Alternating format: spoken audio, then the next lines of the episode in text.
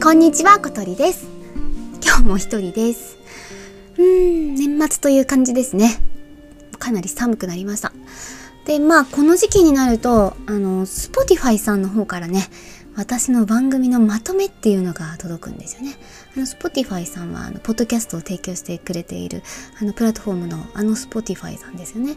なんですけれども、えっとこれね、なんか結構毎年あの楽しみなんですよね。あの今にかいめです。にねんめなんで来たのはにかいめっていう感じなんですけれども、多分ね、そのこの Spotify さんで配信してるのって相当たくさんのね、その番組があって、まあそれぞれにね、このまとめっていうのをまあ作って Spotify さんがあのレポートみたいな形にしてあの送ってくれてるんですよね。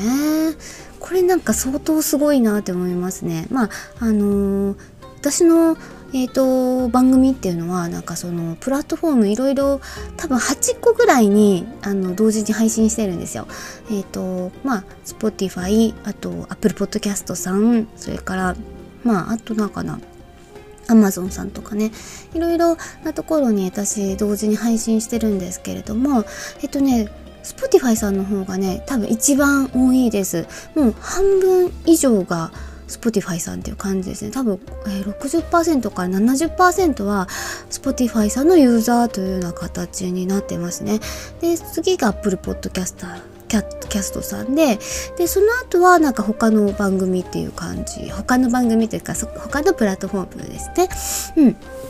うん。ね、まあ、あのその中でもこういう風な形でまとめを送ってくれてるのは一応その Spotify さんが、えーと、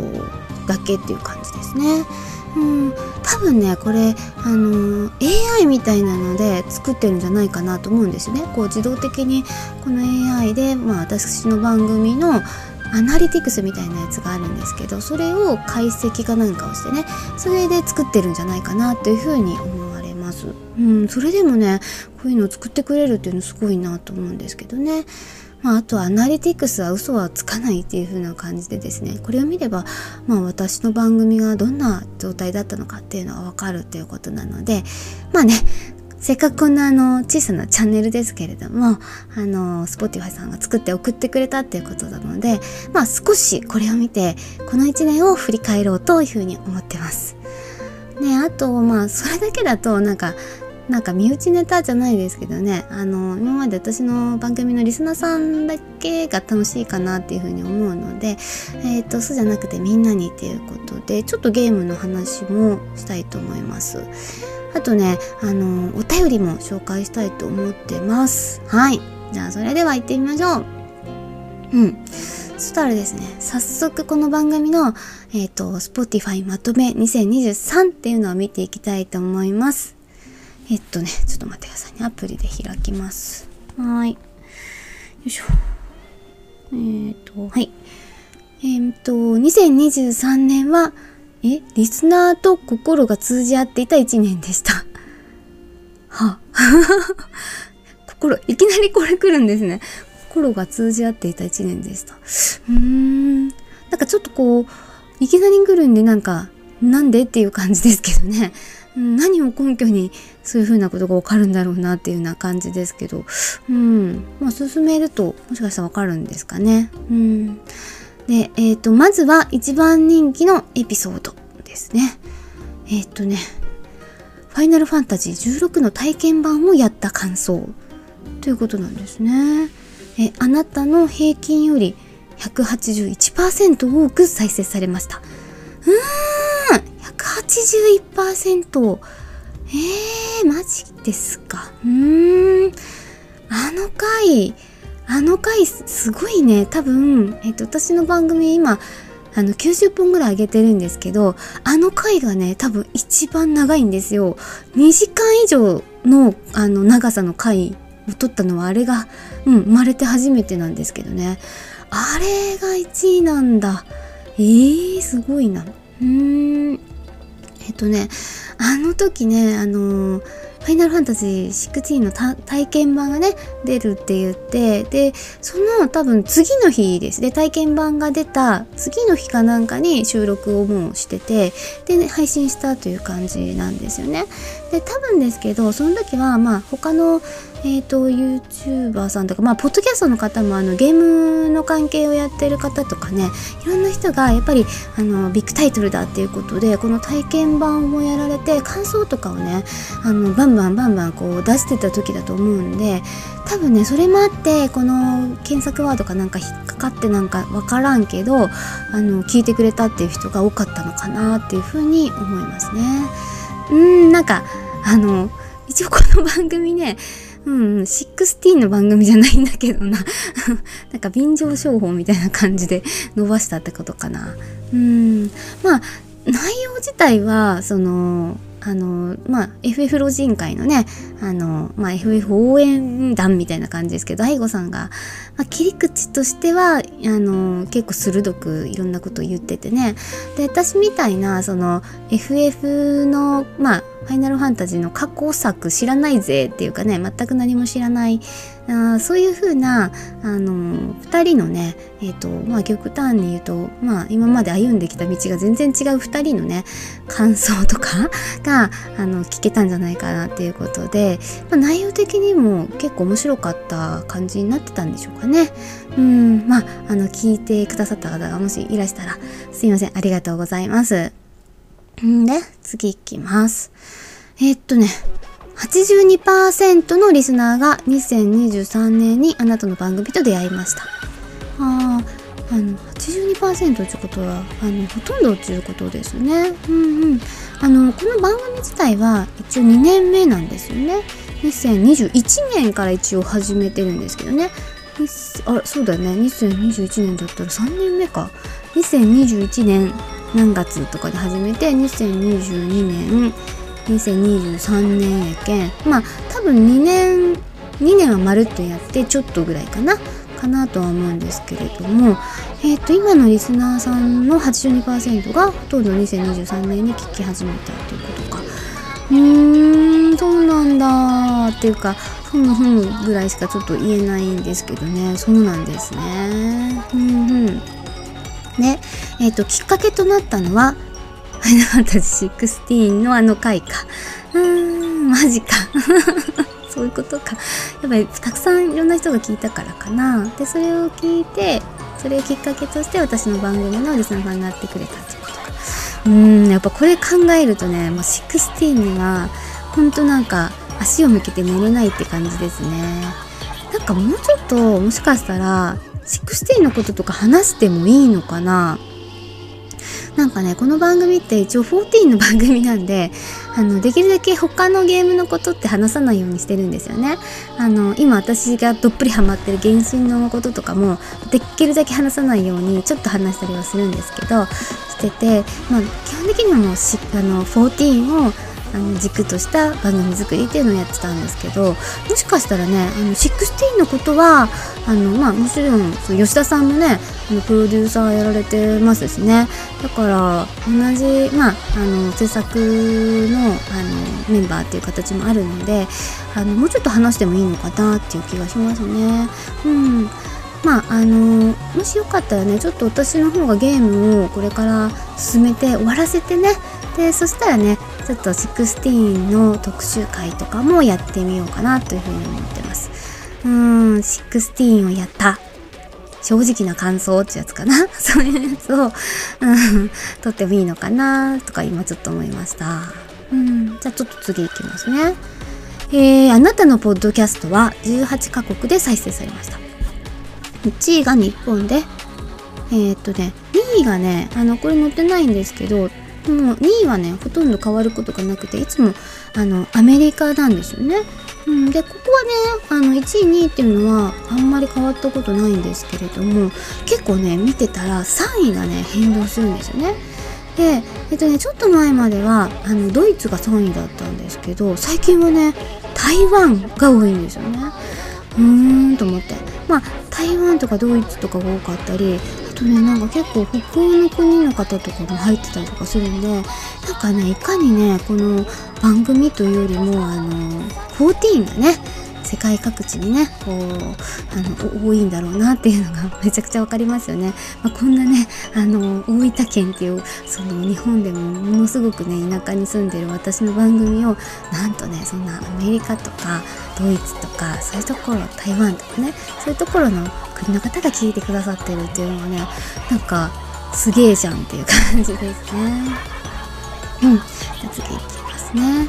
えっとリスナーはあなたのことを友達にも勧めたようでした。あなたのポッドキャストは、えー、至るところでシェアされました。最もシェアされた番組は、えー、センシティブな エフシー マスターさんとの出会いっていう回でした。そうなんだ。これはにせんにじゅうさんねんに、えーと、最もシェアされた番組ということですね。うーん、これはね、あの思い当たる節がありますよ。うん、で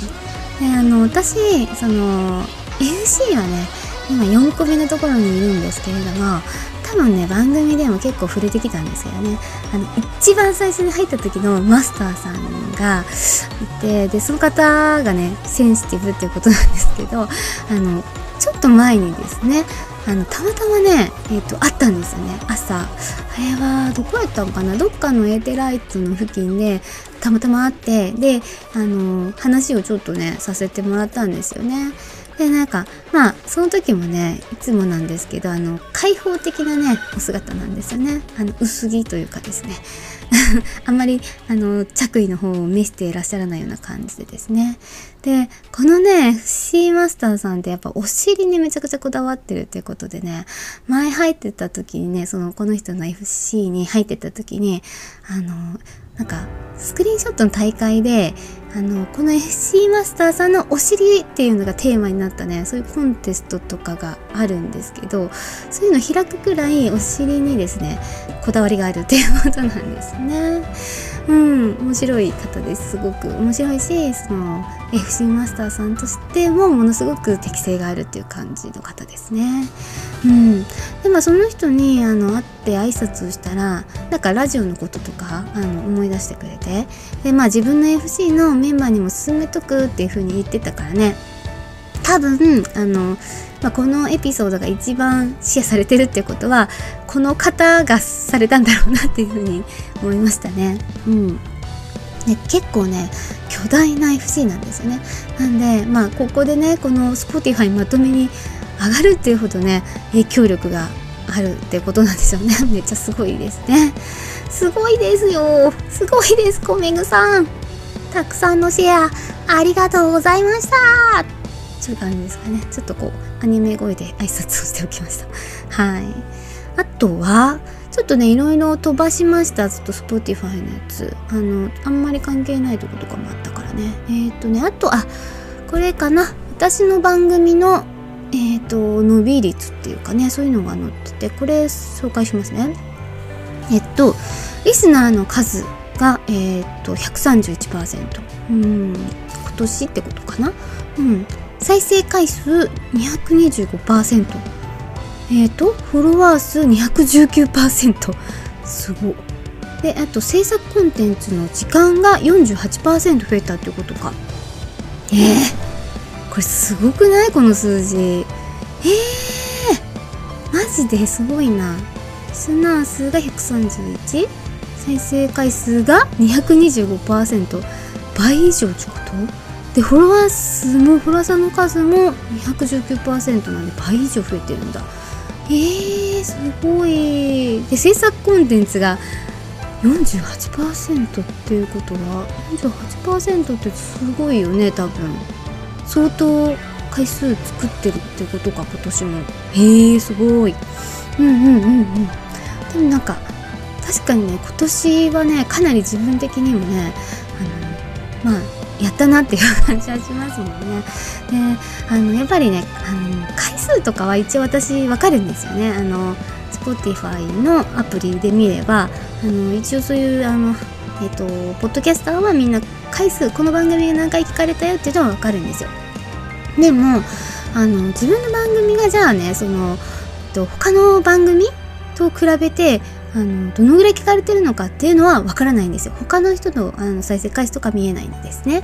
うーんで全くだからね、その他と比べてっていう風なあの評価っていうのはできないんですよね。だけどまあ一つあるのがその Spotify さんのアプリで、えっと、私の番組ってレジャーっていうカテゴリーの、えっと、ビデオゲームっていうそこにあのカテゴライズされてるんですけれども、あのその中にねこうまあ、それでカテゴリーでこう選んでいくとね、ポッドキャストからビデオゲームっていうのを選んで、でその中に、まあ、あのいくつかこうなんていうんですかね、多分さんじゅうかなよんじゅうかなわかんないけど、あのそこに所属する、えーと、ポッドキャストのアイコンみたいなのがバーって出てくるんですよね。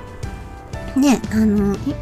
そうですね、最初のいちねんめとかは、まあ、そこにたまってたまにですけどね入るぐらいな感じだったんですけれども、あのやっぱりあのそこの中にねあの私のアイコンとかもこう表示をされてるっていうことがあの増えてきたなっていうふうには思ってました。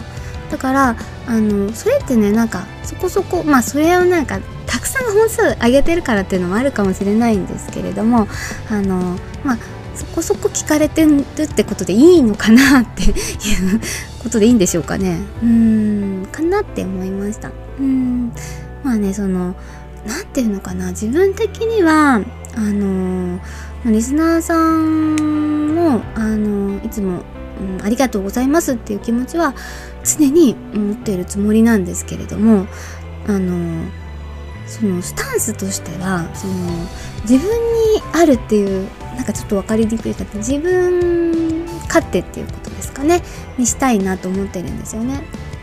なんかそのリスナーさんのためにこの番組を作るっていうことはちょっとしてないっていうかできないっていう感じなんですよね。だからその自分が話したいから話すっていう自己満足のラジオなので、あの、まあ、そのスタイルっていうかねスタンスっていうのは多分今後も変えないようにあのしたいなというふうには思ってるんですよね。うんじゃないとねやっぱね相当きついです。あの人のためにやろうとかいうのはちょっとできないし、あの誰かのために番組を作っていくというふうに変えるのはやっぱちょっとね苦しいなっていうふうに思うので、もう自己満足のラジオだよっていう感じでやってあのいきたいなと思ってるんですよね。うんということでね、まあ、今年はあの数字だけで振り返るとあの相当いい年だったんじゃないかなっていうことがすごくよく分かりました。 Spotify さん本当にありがとうございました。はいんであのちょっとね、まあ、ゲームのことを少し話したいです。でえっとねさっきまあ振り返りをしたんで今度はあの自分のゲームね、についてちょっと振り返ろうかな、じゅうよんについてあ振り返ろうかなと思ってて、でまあ、あの自分がねこのゲームをやっていて一番幸せを感じることってなんだろうっていうのをねちょっと考えてみたったんですよね。うんよかったらねそのお聞きの皆さんも、まあ、自分の、まあ、このゲームで幸せを感じるものってどんなことなのかなっていうのをちょっと想像しながら聞いてもらえればというふうに思ってます。うん、なんかねそのやっぱゲームってあのとにかく楽しいっていうのがあの一番じゃないですか。うんまあ、あのゲームの中でもしね苦痛を感じてるって人がいたら多分ね苦痛が好きな人なんだというふうには思いますよね。だから、まあ、苦痛の中にも楽しみがあるっていうふうに考えればねそれは楽しいってことなのかなと思うんですけれども、まあ自分のね一番幸せだった瞬間はっていう風に言うとパッと振り返ってパッとあれです何も考えずにパッと思い出した時にやっぱ最近のそのごくゼロムツトウムツ戦ですね、あの時にクリアした瞬間あれがねパッと思い出されましたね。うんまあ他にもねあの高難易度と言われているそのゲームコンテンツとかですねあのゴックゴルベーザもやったんですけれども、あのそれぞれねやっぱりあのあれを倒した瞬間っていうのはあの脳内モルフィネっていうんですかねアドレナリンっていうんですかねブワー出てきてねめちゃめちゃその多幸感っていうのを味わうことができたんですけれども、まあそれもあったしえー、っとねやっぱみんなであのちょっとずついろんな意見を出し合って攻略したっていう感じの、あのコンテンツだったのでまあ、エムエムオー の楽しみっていうのがすごく詰まってたっていうところで、あのやっぱ幸せを感じたんじゃないかなと思ったんですよね。まあ、それもあるし、最後にね、その宝箱を開けた時に召喚師のね、あの本みたいなあの武器ですけど、それがドロップしたんですよね。ねえってね、その時ね、なんかこんなめちゃくちゃ幸せなのにこんなことがあっていいのかなっていうふうに本当思いましたね。なんかあの物欲も同時に満たされたっていうかね、そっちの方が幸せと的には大きいのかなと思ったんですけど、あのあの武器をねやっぱ手に入れて エスエス をねパッて取った時に、あの、まあ、ろっぴゃくごじゅうごっていうその、あのアイテムレベル、今、えー、とろっぴゃくごじゅってんがあの一応、えー、とトークンの新緑の、えっと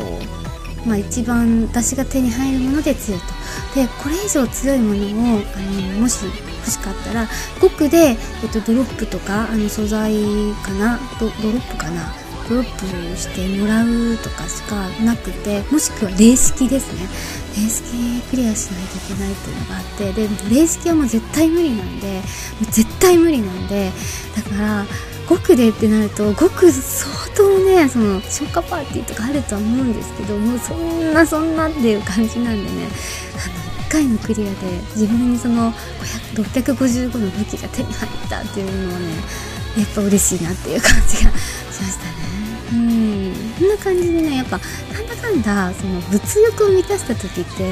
なんか幸せな気持ちになりませんかね。めちゃくちゃなりますね。私怖いなって思いますけどね。うん、そんなのもあって、私あの地図がねとにかく大好きなんですよ。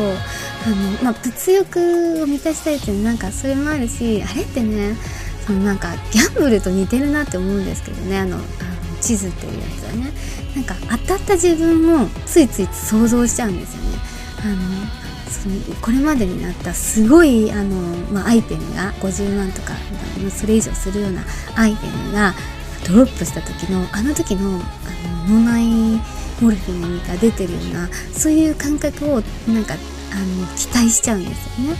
それでなんかそういう部分でもしかしたら地図が好きなのかもしれないんですけどね、私ねなんか、まあ、みんな知ってるかもしれないんですけど、なんかねあの全然魔門が開かないんですよね。うん、多分ねなんかいじめだと思いますね。あれあれ開く確率ってもう公表されてるんですかね。感覚的にはあの他の方ってにぶんのいちぐらいの感覚で開いてるなってなるんですけど、私の場合はなんかよんまいにいちまいぐらいしか開いてないような、そういう感覚ですね。うん、でそんな私なんですけど、あの私ね今年あの地図の、 あのこうルーレットでくるくるくるって回ってね、ピタってあの止まったところがこう出てくるっていうやつなんですけど、あのルーレットであの銀色のマスのとこって分かりますかね。あれあのー、まあ相当すごいっていうやつで、 あ, あれで当たったやつがね、例えば G のじゅうごとかいうあの地図だったとしたら、あの古代人の、えー、とミニオンがもらえるんですよね。多分 G のじゅうにとかはあのーなんかのランプみたいなやつですよね。あのすごく可愛らしい妖精のランプみたいなやつですよね。だからあ G のそれじゅうにかな、うん、なんか他にもその私当ててないけど、あのその銀色のとこに止まったらもう少なくても多分はっぴゃくまんギルくらいまあするようなものがドロップするんですよ。とんでもない高いやつがね、まあ M ハウスぐらいのね、そのぐらいの価値のあるものなんですけど、えっとねそれににかい当たったんですよ、私今年にせんにじゅうさんねんに。そうなんですよ、これ結構すごいですよね。でまあ当たった時はね、なんか幸せとかじゃなくてな何が起こったのみたいな感じ突然来るからですね、当たると思ってたけど突然来るからちょっとびっくりしちゃうんですけど、それすごいんですよ。にかいも当たってるんですよ。なんですけどにかいともロットを外してるんですよ。ひどいよねあれなんかさ、幸せって思ったらさ一気に地獄に落ちるみたいな、そういう感じだよね。ロットで外れて、でもあのロットするのもすごい嫌で、ロットしたらもう絶対外れって思ってるから、もうね私ねその時に思ったのが、そのこれはねやっぱりね良くないなっていうふうに思ったんですよ。その自分が逆の立場でもやっぱりなんかちょっと、うん、良くないなって思うような気がするから、あのまあ今度まあ私がもし他の方の時はいいんですけどね、私がもしそのあの地図の募集主をする時はあれが出た時はもうフリーロットじゃなくって、あの地図主さんがえっと必ず取るっていう風なルールに変えたいなという風に思いましたね。まあ私がにかいとも外したからとかじゃなくてね、あのじゃなくてやっぱりねあれあの外しちゃうとなんか何日間かモヤモヤやっぱしちゃうんですよ。そういうのも経験してるんで、そういう風なルールの方がいいんじゃないかなっていう風になんか思ったりもしたんですよね。でもあの実はね、私その銀色のマスにね当たった時に、まあ、ロトではもちろん負けちゃったんですけれども、あのその後ね、えっと、当たったのがなんとハクちゃんだったんですよ、古代人をね。でね、なんかまたハクちゃんがまた心がね広すぎるんですよ。で私に、まあ、そのメニューをねはいって渡してくれたんですよ。うん、あのヒトロダイウスの方のミニオンでしたね。えー、って思って、いやいやいやさすがにねドットで当たったのはハクちゃんだよって言って、これ悪いよっていう風に言って断ったんですけれども、いやハクちゃんがその自分があのもしそのロットで当たったら絶対にあの小鳥ちゃんに渡そうって小鳥に渡そうって思ってたっていう風に言ってくれて、うーんでも私も多分ハクちゃんがあのヒトロダイウスとかね、そのエレベートセルフのあのミニオンのあの銀色のマスに止まってね、でもし私がロットで取ったら絶対にハクちゃんに渡しただろうなっていうふうに思ったんですよね。うーんだからね、あのハクちゃんには悪いなと思ったんですけど、えっと、受け取りました。はい、なので私の傍らにはねあのヒトロダイウスが今いますね。うーんなんか他にもねもうあげたらキリがないんですけれども、もうハクちゃんには本当にいろんなものをねもらいっぱなしなんですよね。本当もらいっぱなしなんかね、その返したいなっていうふうに思ってるんですけれども、その私が揃えることができるものっていうのももう全部ハクちゃんがその持ってるんですよね。もうすでに持ってるんですよね。譜面とかもそうなんですけどね。うーんなんかねそのまあ多分ね、多分もうお金もいっぱい持ってる方なんで、あの多分こうそういう高い安いとかじゃないと思うんですよね。あのなんかハクちゃんが、うん、喜びそうだなって思うものとかが見つけたらね、ハクちゃんにお返ししたいなっていうふうに思ってるんですけど、ちょっとまだ思いつかないです。はい。うーん。なんかもしね、そのこっそりあのハクちゃんがね。喜びそうなものっていうのを思いついた方がいたらですね、ぜひ送ってください。何でもいいので、はい、ディーエム とかで送ってくれると助かります。はい。はい。あ、そうですね。あの ディーエム のことですけど、えっとあの私実はね、あの最近こうこのラジオでえっとちょっと ディーエム くださいっていう風にだいぶ積極的に言うようになったんですよ。なんかね。あの ディーエム すごく欲しかったんですけれども、なん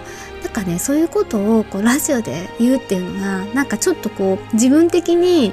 苦手っていうかね、言えないっていうような感じだったんですよね。なんか多分ねあの意地になってたのかなと思うんですよ。だから ディーエム くださいって言ってあのもしね全然来なかったらどうしようみたいなね、あのそういうのもあって怖いっていうのもあって、ちょっとね皆さんにそういう風なことをね言えなかったんですけれども、なんか最近ねその大悟さんに言われたのもあるんですけど、あのラジオで ディーエム が欲しいですっていう風にね、まあ、素直に言うようになってから、あの結構 ディーエム もちょこちょこですけどね、そんな毎日バンバン来るわけじゃないんですけどね、あの ディーエム をあのパラパラくれるようになったんですよね。まあこれもねその本当に今年幸せを感じたその時ですよね。うーんね、あのー、あとねまあ、ちょっとこの後お便りの方を読もうと思うんですけれども、あとあのアンケートの機能のことですけどね、 Spotify さんの方のアプリで、えー、アンケート機能がついてるんで、それで何回かアンケート取ったんですよね。であのこれでも、うん、さん票以上ねやっぱ入らないみんな入れてください。本当そんなに大変じゃないと思うんですけけどさん票とかよん票とかがもう大体いつもの定番っていう感じなんですけどね。まああのもちろんねあのそのさん票入れてくださった方っていうのは感謝かないんですけど、えっとねあのー、いっこまえの時ですけどもマトシャのクエスト一番最初にマトシャに会った時にあの魚を売ってほしいんだすって言われてねあのその時にあの何匹売れたかなっていうそういうのをねアンケートで聞いたんですけれども、えー、っとさん票もいただきました。ありがとうございますでえっとねあのいち票がいっぴきでに票がにひきという結果でした。うーんなんかねまあそのさん票なんですけど私みたいにあのいっぴきも売れなかったって人がいなかったんでそっかと思いましたね。うーんなんかあのこれがね全ての結果ではないとはもちろん思いますけれどももしかしたらやっぱり売れなかった人っていうのは少ないのかなって思ったのともしかしたらあの前の時もねアンケートした時のそのまあさん票とかのうちのいち票っていうのが大悟さんだったんでこれもしかしたらねあのにひきのやつは大悟さんじゃないかなってちょっと思ったりもしたんですけどまあわからないですけど小鳥はねあのこれからもこのさん票を大事にしていきたいと思いますよ。うんまた思いついたらあのこれに懲りずにやりますよもう本当にうんあとねえっとねあの ディーエム ですけれどもまたいっつういただきました。ありがとうございます。えっとムクさんっていう方がねくれたんですけれどもあのこの方ね実際にあのゲーム内でお会いしたこともある方ですね。えっとねエデンの霊式再生確か最初にあったのはにそうをやった時だと思います。えっとオックスさんがねにそうでもらえる、えっと、闘争日であの、えっと、こう眼帯みたいなのがあるんですよ。バラの形をしたあれすっごいかっこいいんですけれどもその眼帯を取りに行きたいっていう時に私も一緒にイベントに参加してあのさせていただいてその時にお会いした方だと思います。それからまたあのよんそうの方もしたんですよね。再生編よんそうですけれどもあれもほんとまだ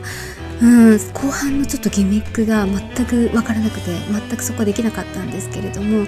あのあもちろん会場ですけれどもねあのその時のイベントに参加一緒にしてた方だと思いますね。でなんかその時以来ね結構あの X でねあの、うん、ちょっと交流もさせていただいてるっていうのはそういう感じなんですけれどもでえっとねあのまあ、ディーエム いただいたんですけどその時に初めてねあラジオも聞いてくださってたんだっていうことをこう知ったような感じです。本当にありがとうございます。じゃあえっとね読み上げますね。うんちょっと待ってくださいね。いくつ開くんでうんとごめんなさいよいしょはい、えー、こんばんはこんばんははいこんばんはいつもリンクシェル通信楽しく拝聴しております。新しい秘話がいろいろと話題になっているので、えー、小鳥さんそれから大悟さん、うん、的印象に残る秘話シリーズがあったらラジオで取り上げていただきたいです。なるほどはいっていうようなお便りをいただきました。ありがとうございます。はいはいはい新しい秘話っていうのはあの行月秘話ですよね。あの行月秘話のあのまたエピソードが追加されたっていうのが出てたのでうんうん確かに確かに話題になってますよね。面白また、ま、実はですね最新秘話まだ全部読み切ってないんですよね。行月秘話も全部読んでなくて今最初からちょっと読んでるところなのでこれでまた読んだらえっと話をしたいと思ってるんですけれどもねあの皆さんこの秘話シリーズって何かわかりますか？うんうん、あの知ってる人ももちろん多いと思うんですけどもしかしたら知らない人っていうのもいるかもしれないんですけれどもあのファイナルファンタジーの公式サイトがありますよね。そこの部分で、えっと、公開されているちょっとした読み物みたいな感じになってるんですけれどもあの小説みたいな感じで、まあ、あの暁のメンバーですねとかあとそれ以外のねこう非縁とかあの考説とかなんかいろんな エヌピーシー の、まあ、サイドストーリーですねあの本編では語られなかったようなそういったそのサイドストーリーが、まあ、結構なボリュームで描かれていますよね。すごいあのたくさんですねあります。えっとねうんどんなぐらいあるんだろうねちょっと待ってねあれだよねファイナルファンタジーのえっと公式サイトの方だよねあったあった、えー、世界設定サイドストーリーえー、すごいいっぱいあるえっとね、一番最初はだいなな例祭回顧録で、蒼天秘話、紅蓮秘話、漆黒秘話、黎明秘話、両月秘話、昨月秘話、すごっ。でそれぞれにね、えっと、例えば両月秘話は今は